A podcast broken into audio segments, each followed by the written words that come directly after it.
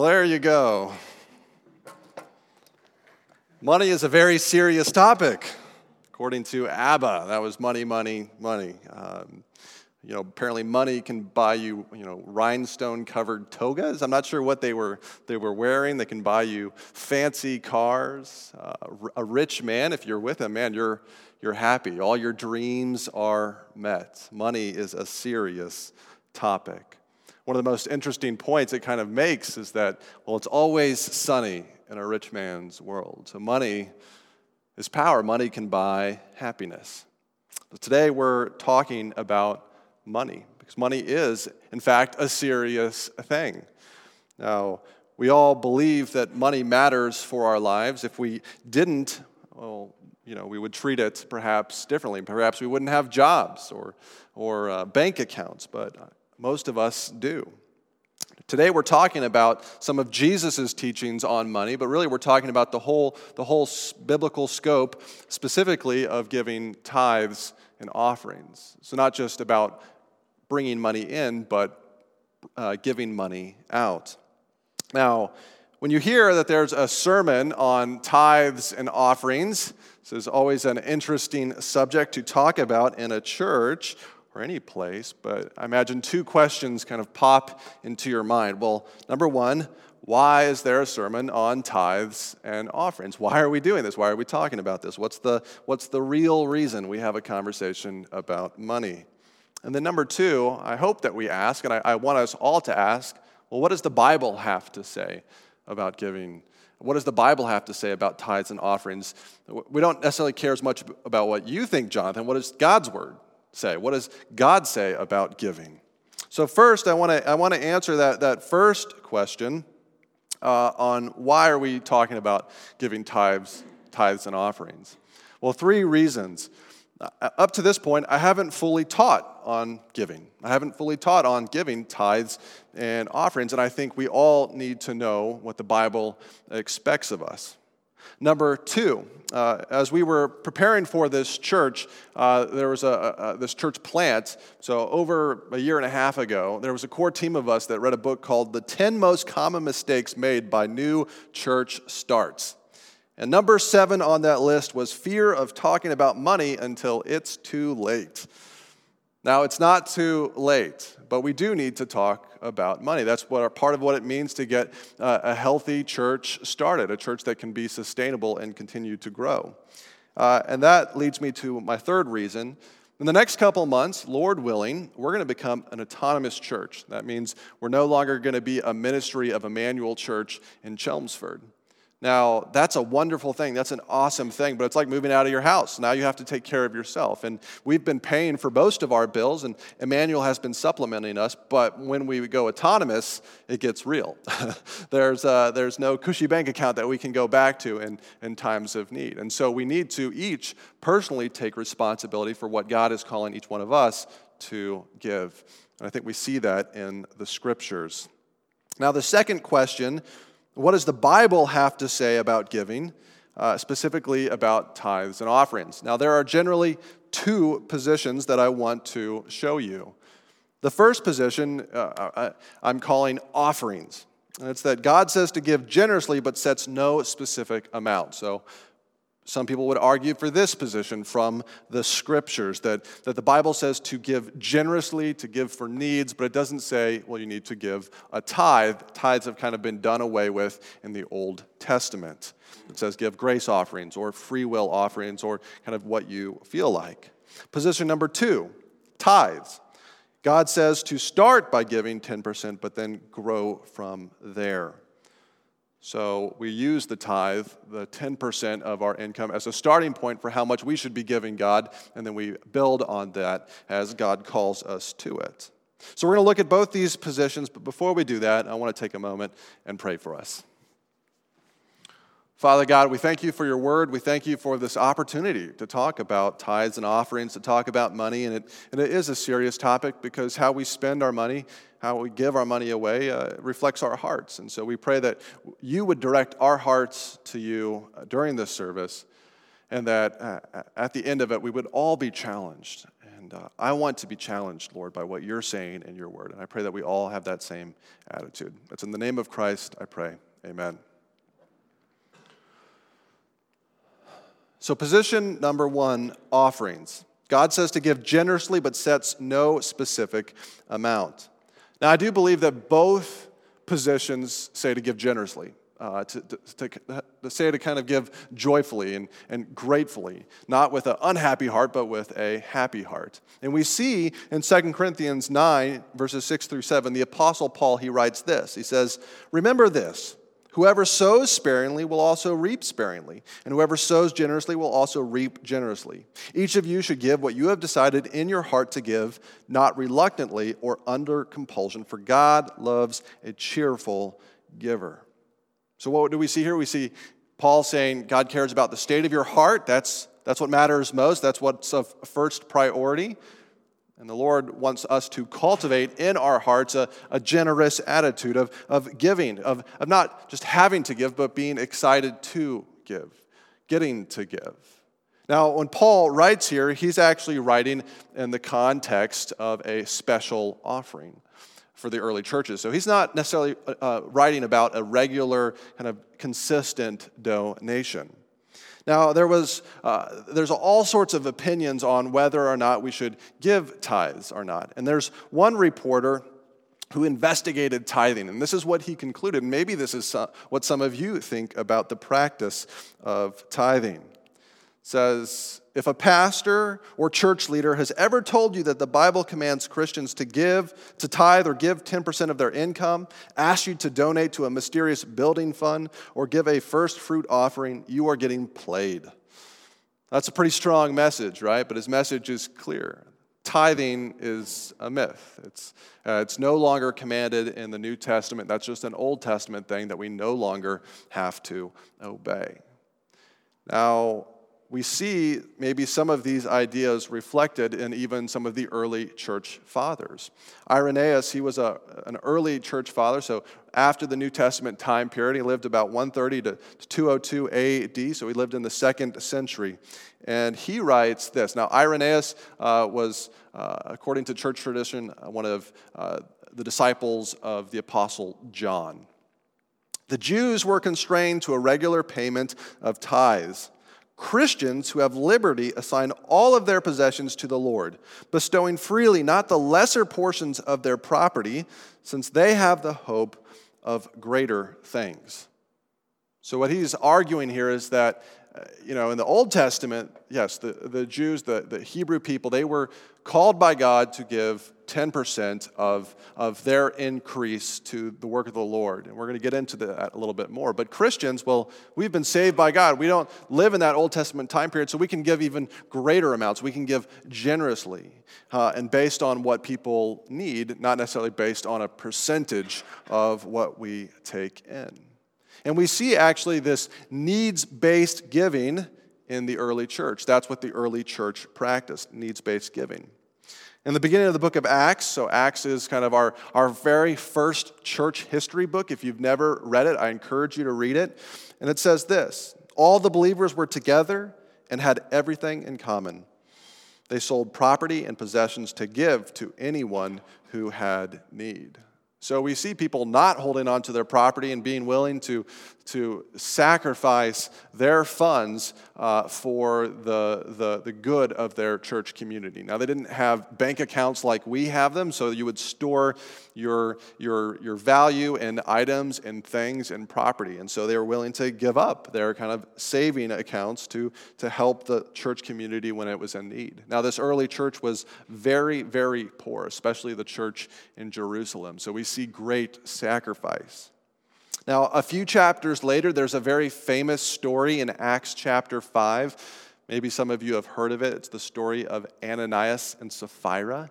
The story goes that uh, there was a man and a woman, and they decided to sell their property and give it to the church.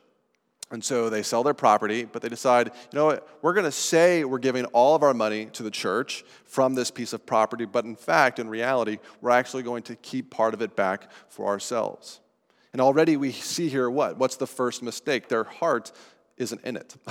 their heart isn't generous. Their heart isn't joyful. It's just something they kind of feel like, well, we have to do this, or if we do this, it'll, it'll, it'll bring us fame, it'll make us look good. And what happens is when they bring this money to uh, Peter, the apostle Peter, pretending like it's the, real deal, pretending like it's the whole thing, well, Peter says, Well, you haven't sinned against me, you haven't even sinned against the church, you've sinned against God. And first the husband falls dead, and then the wife falls dead. God strikes them down. Now, that's a, that's a pretty challenging uh, story to make sure we examine our hearts when we do bring our offerings, that they are, uh, they are not meant to bring us fame. You know, we're not writing checks to, so that people can know, oh, look how generous we are, but we're, we're bringing our checks to honor God, to grow God's kingdom.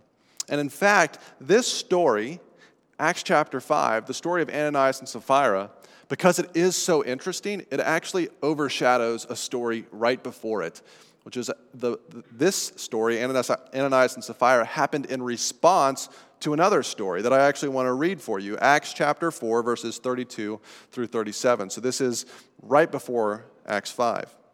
All the believers were one in heart and mind. No one claimed that any of their possessions was their own, but they shared everything they had. With great power, the apostles continued to testify to the resurrection of the Lord Jesus. And God's grace was so powerfully at work in them that all, all, that there was no needy persons among them. For from time to time, those who owned land or houses sold them, brought the money from the sales, and put it at the apostles' feet. And it was distributed to anyone who had need. Joseph, a Levite from Cyprus, whom the apostles called Barnabas, which means son of encouragement, sold a field he owned and brought the money and put it at the apostles' feet.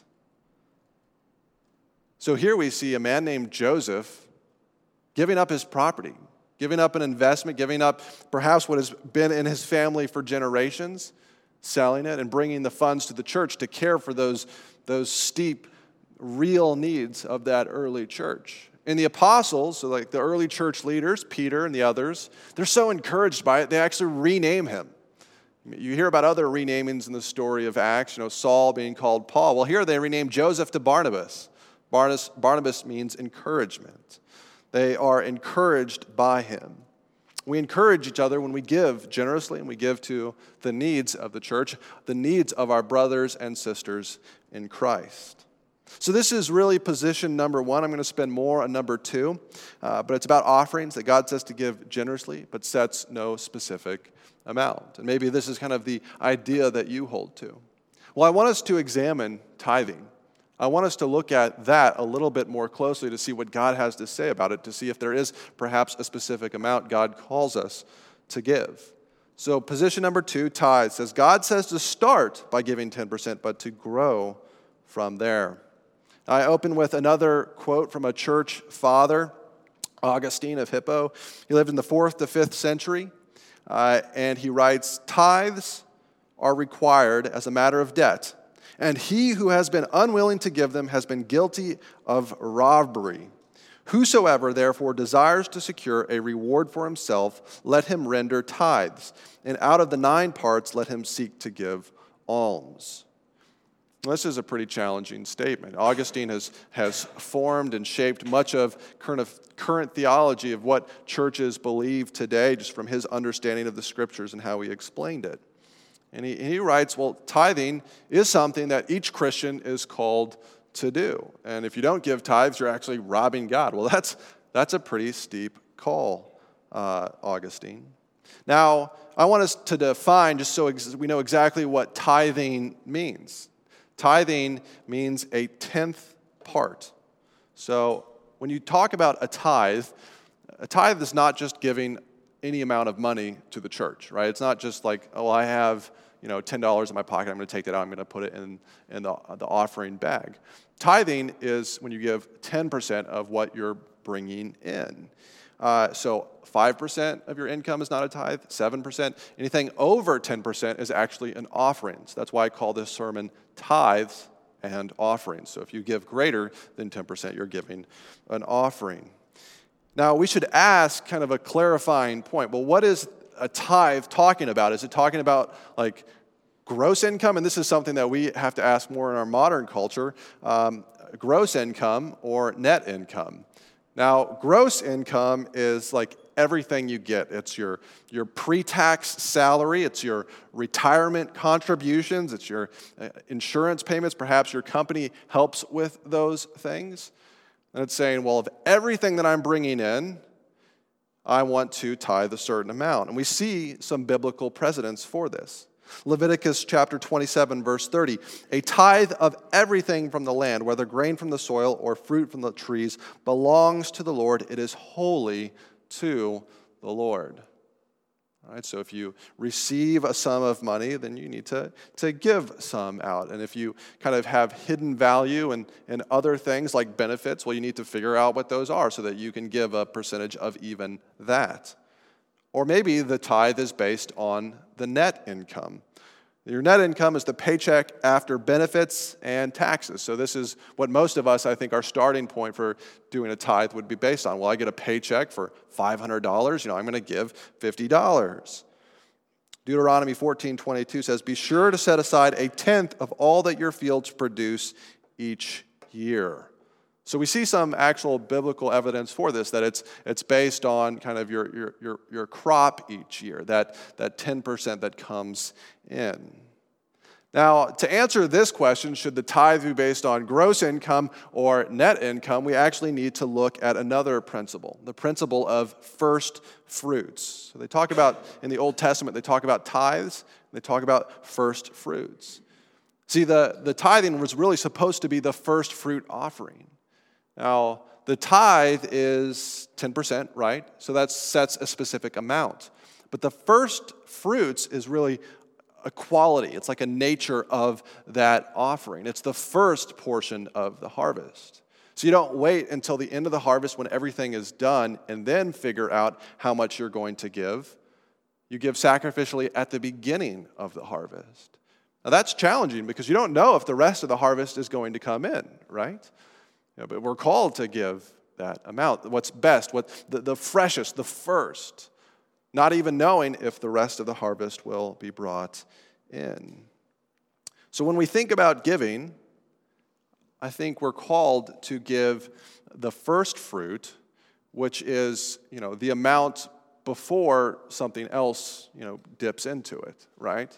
So before you go to market, before you know you take out the portion that you need based on that entire harvest, you give a percentage. You give that first percentage. So I hope that makes sense. So personally, I kind of think you know we're called to give on the gross income amount, that first fruit before taxes gets in there and takes out a portion. Now, that's my position. There are godly Christian scholars that would disagree with that. And if you want to sit down and talk about it, let's do it. Uh, but I think we see God calling us to give our first and our best, the, the first fruit, the 10%. And the cool thing about this is that when we give that 10%, when we give that, that first portion to the Lord, we're, we're, we're saying something, aren't we? We're saying, God, I trust you. God, I don't know if the rest of the harvest is going to come in, but I trust you. I don't know if I'm going to be able to, uh, you know, get everything I want from my paycheck, but I know you're going to provide for all of my needs. So when we give 10% and we give it faithfully, I actually think there's the, the, the Bible says you're, you're giving all of yourself. So you give 10%, but in, in reality, in, in like spiritual reality, it's like you're giving 100%. That's a pretty good return. I give $1, but it's counted as $10. God is counting my offering coming before Him if I'm doing so joyfully and I'm giving Him faithfully. It's counting it as if I'm giving Him everything. Because at the end of the day, what belongs to God? Well, everything belongs to God. All of your money belongs to God. None of it is actually yours. And so that 10% is a way of saying, I, I acknowledge that all of my money belongs to the Lord. Now, if we look at the Old Testament, I do think it, it describes uh, tithing throughout it, that it actually prescribes tithing. Now, you would think that tithing began at Sinai, right? We just did this series on the book of Exodus where there's all these laws. And the laws say, you know, tithe uh, a certain amount. But actually, tithing predates the law. It predates Moses coming and giving all of these commandments. In Genesis uh, chapter 14, uh, we see Abraham. Now, Abraham was like the first Hebrew. He was the, the father of the Israelite nation, of the father of the Israelite people. And he, he has a nephew named Lot. And Lot gets in trouble. He gets kidnapped by all these foreign kings. And Abraham goes and rescues him. And he, he gets Lot back and he brings Lot home and his, and his family. And then it says that he, he ran into a priest, the priest of uh, uh, uh, his name was Melchizedek, king of Salem, who was priest of God Most High. And Abraham gives him a tenth of everything. So Abraham tithes to this priest of God. And this is before the law. That's pretty cool. And it says a tenth of everything, it doesn't say just a tenth of the spoil. And then we get to Abraham's grandson named Jacob Abraham, Isaac, and Jacob. And at one point in Jacob's life, he has a vision of a stairway, a stairway to heaven. Maybe you've heard of that Bible story where there's angels going up to heaven and walking down. And in this vision, God says, I'm going to be with you, Jacob. You're going to be uh, the, the, kind of the promises I have applied to your, your forefathers, to Abraham and Isaac, I'm applying to you. And Isaac says, You know, if you're going to be with me, I will give you a tenth of all that I have. Of all, all that you give me, I will give you a tenth. So we see here two examples of the tithe actually predating the law. This is just like maybe you remember when we went through our series. If you were here, this was a while ago, but Sabbath and simplicity, when we talked about uh, the seven days of creation. And on the seventh day, what does it say? It says God rested. And so that pattern of a one in seven rest, it actually predates Moses coming along and saying, have a Sabbath. So we see here tithing predating the law. So the tithe, I believe, is for all times and all places. Now, when we do meet the, the tithe of the Israelites and we look at the tithe, they actually gave multiple tithes. Not one tithe, but actually three tithes. And I want us to look at these three tithes. The first tithe they gave was to the priests and the Levites. They, the priests and the Levites uh, were kind of their, their, their religious leaders, and they were to receive a portion of some of the offerings that the, the people brought in. So, on an ongoing, perpetual basis, the people were bringing in offerings uh, to the sanctuary, uh, to the temple, or to the tabernacle, and the, the Levites were taking from it. Numbers 18:21 says, "I give to the Levites all the tithes in Israel as their inheritance in return for the work they will do while serving at the tent of meeting." We actually see this reflected in today, right? My salary kind of reflects this that I, I serve in this kind of priestly fashion where I, I, I preach and teach, and then uh, I also receive a salary. So we see this continuing actually in uh, the New Testament. Now, it's not necessarily based on 10%, um, but we see the pattern continue. The second one, uh, there was a tithe given for sacred festivals. Uh, the people uh, were to give and set aside a tenth for special meals in the presence of the Lord. And this was like an annual celebration. So this was a yearly celebration. Exodus 14 23 says, Eat the tithe of your grain, new wine and olive oil, and the firstborn of your herds and flocks in the presence of the Lord your God at the place he will choose as a dwelling for his name. So we have a 10% kind of ongoing tithe and then another 10% tithe on this, like uh, these specific holidays, these specific festivals. And then there was a third one. Now, this tithe happened every third year, and it was specifically for orphos, orphans, widows, and the poor. So it was for those at risk people in the society of Israel. Deuteronomy 26:12 says, When you have finished setting aside a tenth of all you produce in the third year, the year of the tithe, you shall give it to the Levite, the foreigner, the fatherless, and the widow, so that they may eat in your towns and be satisfied. So when we look at all three of these tithes together, we have a 10% plus another 10% plus a, one, uh, a 10% every third year, it's actually 23%. So the Israelites weren't just giving a minimum kind of 10% amount based on their gross, they were giving even more than that. And, you know, what I understand of their nation is they're far poorer than we are today. It's amazing. Now, the Old Testament also prescribes free will offerings. So, this is this, this idea that anything we give past the 10%, so we can give a special offering to the Lord. So, the Lord blesses us richly. He gives us some money perhaps we don't expect, or you know, something happens to us that's wonderful. We can give extra. And we see this based on the scriptures. Numbers 15 3 says, And you, Present to the Lord food offerings from the herd of the flock as an aroma pleasing to the Lord, whether burnt offerings or sacrifices for special vows or free will offerings or festival offerings.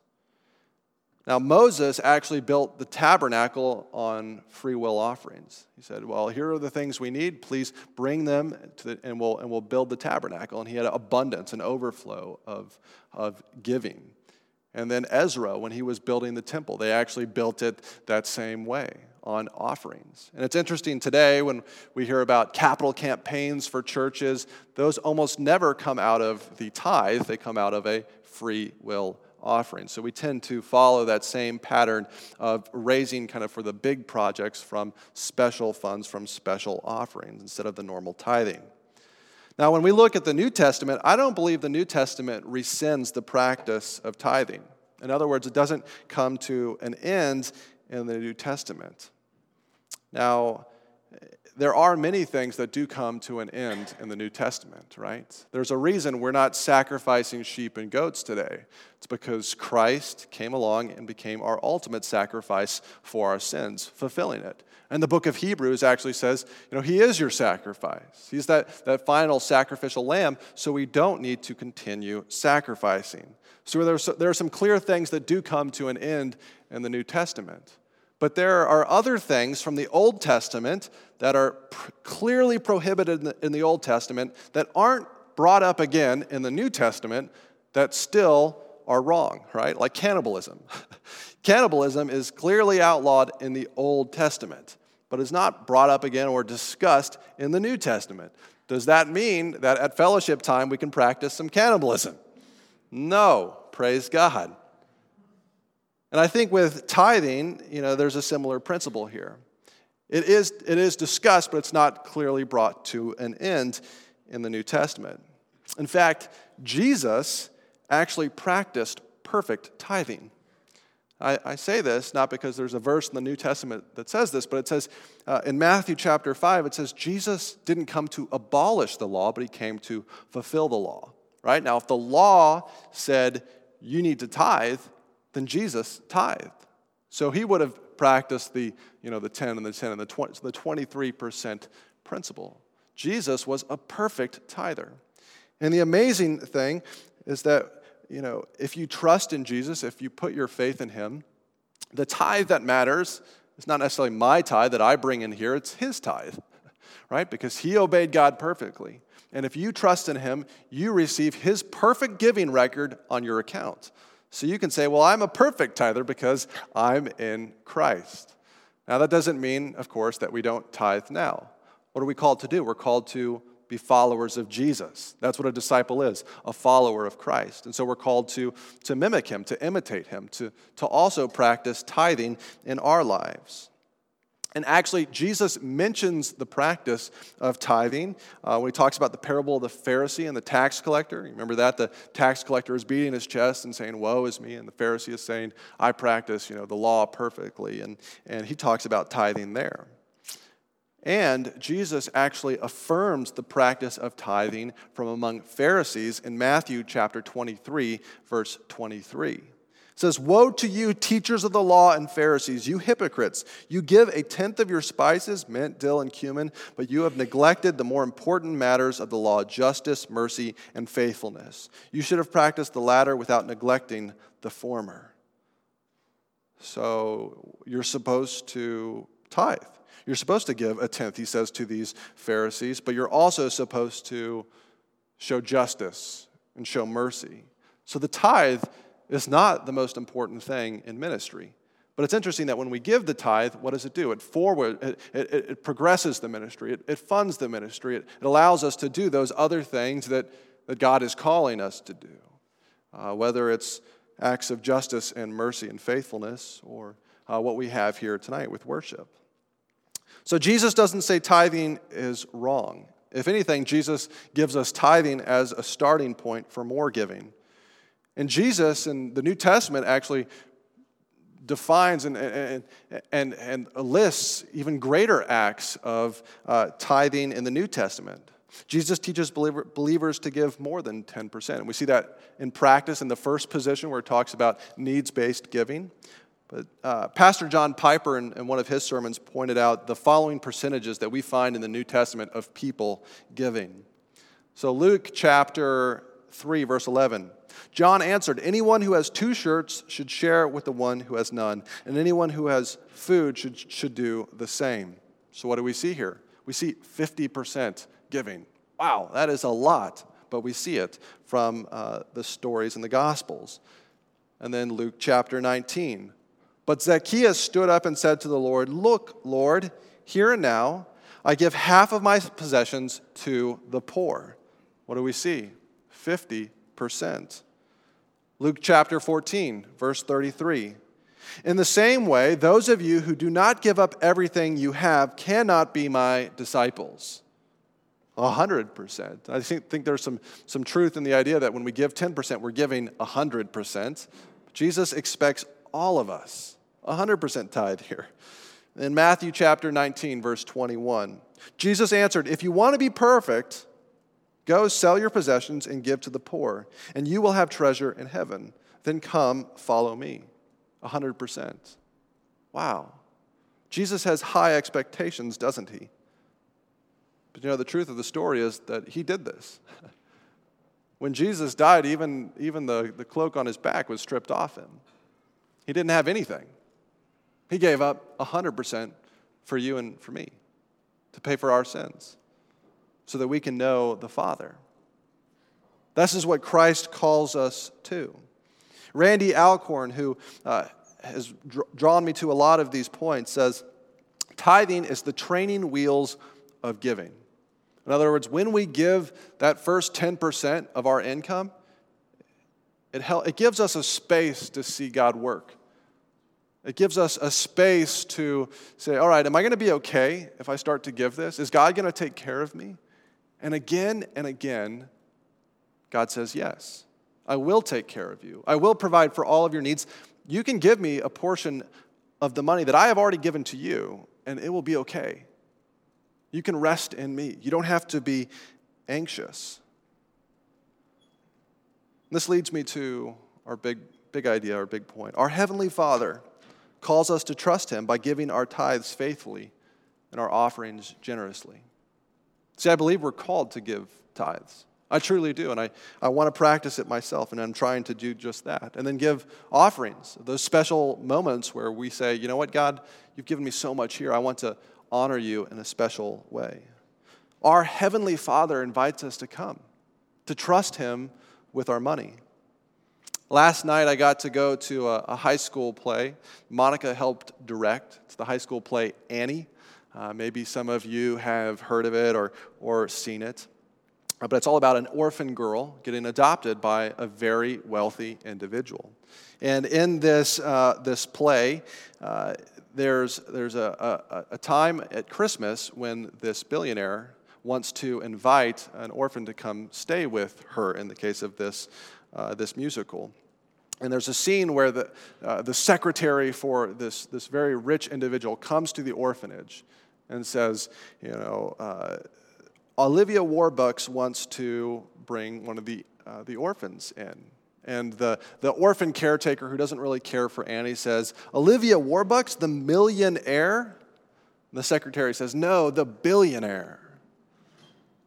Someone who has billions of billions of dollars. And, it, Annie goes to live with Olivia Warbucks, and everything she needs is taken care of. Everything she wants is provided for, and there's more left over. If you were Annie, Olivia Warbucks adopted you, how would you act? Would you act differently? Would you live life afraid of not having enough money? Bernie at the preaching breakfast asked us this question he asked, you know, if your father was a billionaire who gave you a million dollars, and anytime you gave your million dollars away, he would always give you another million, well, would you be afraid to give that money away, or would you just keep giving the million away? because you know you have a father who's a billionaire, who has it all. See, our Father in heaven, He owns it all.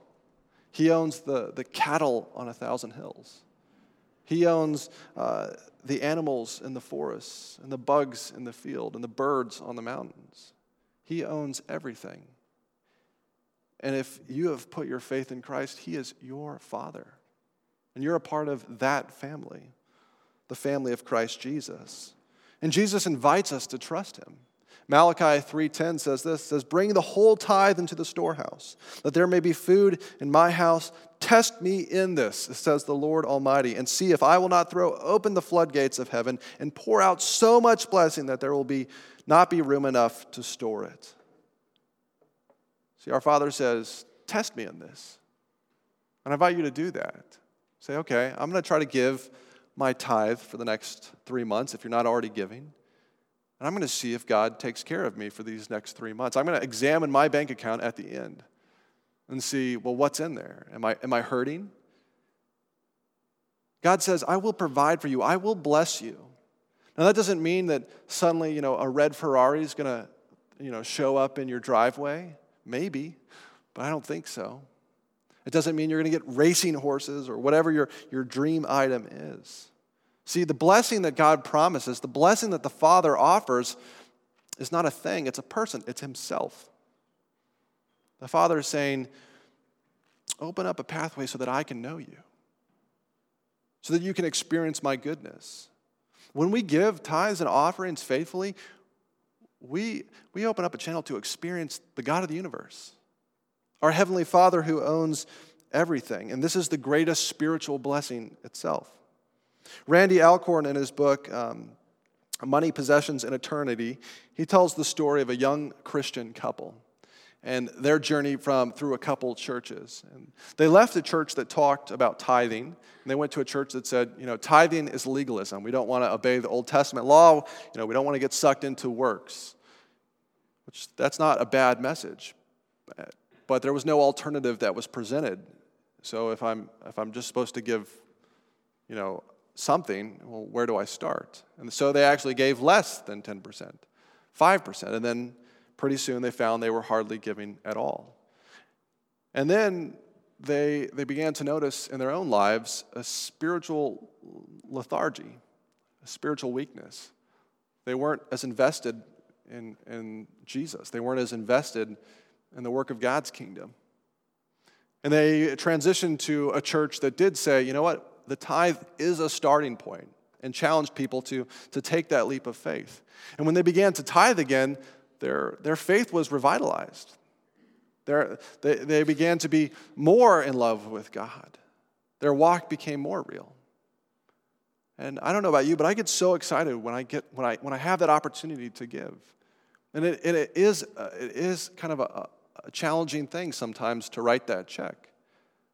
But boy, God provides. And it seems like when we give more, He gives us even greater blessings back. Giving is a gauge of our spiritual health. So I would challenge you if you're not giving, you feel like you're wandering, well, start giving and see how that impacts your walk with God. Chances are you'll come more regularly to church because, well, you want to be invested in that thing you're actually investing in. So challenge yourself in that way. Matthew 6 21 is a great reminder for us. This is my last scripture passage. But it says, For where your treasure is, there your heart will be also. See, when we offer our tithes and our money to God, we're not just offering a thing, we're offering ourselves. Where our hearts, uh, if you look at your checkbook, you can see kind of where your heart is invested. Don't you want the first portion of your heart to go to God? I know that with God, my heart is secure. When I invest in other things, even if it's like wonderful experiences or if it's a great education, those things are worthwhile, but they're not as good as God. Investing in God is a place where we can put our hearts, that we can trust the Father.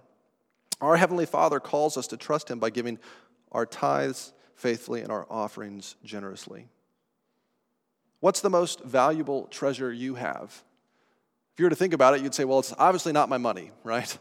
it's my family members, you know, maybe it's my spouse, maybe it's a friend. They're your treasure. The story of the gospel is that the Father gave up his treasure so that he could treasure us. See, the Father gave up his family member and his friend. The Father gave up his Son, Christ Jesus, who he had known and loved and been known and loved by for all eternity. That's what Jesus did for us. That's what the Father did for us. He gave up his treasure so that we could be treasured. Our Heavenly Father calls us to trust him by giving our tithes and our offerings. In ABBA's song, they sing, It's a rich man's world. It's a rich man's world. And they, they switch it back and forth in there, but they also say, It's the rich man's world. They actually got that really right. this world, everything in it, it belongs to the rich man. And we actually know who this rich man is.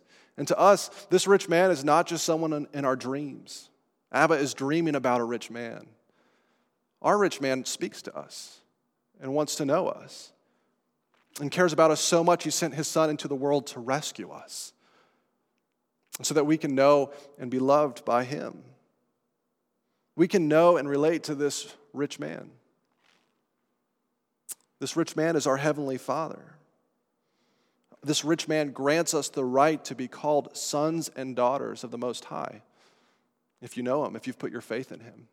If you don't know Christ as your Lord and Savior, if you don't, if you don't know the Father as your heavenly Father, if you just view him as some sort of abstract deity or, or God far away, I invite you to put your treasure in Christ tonight.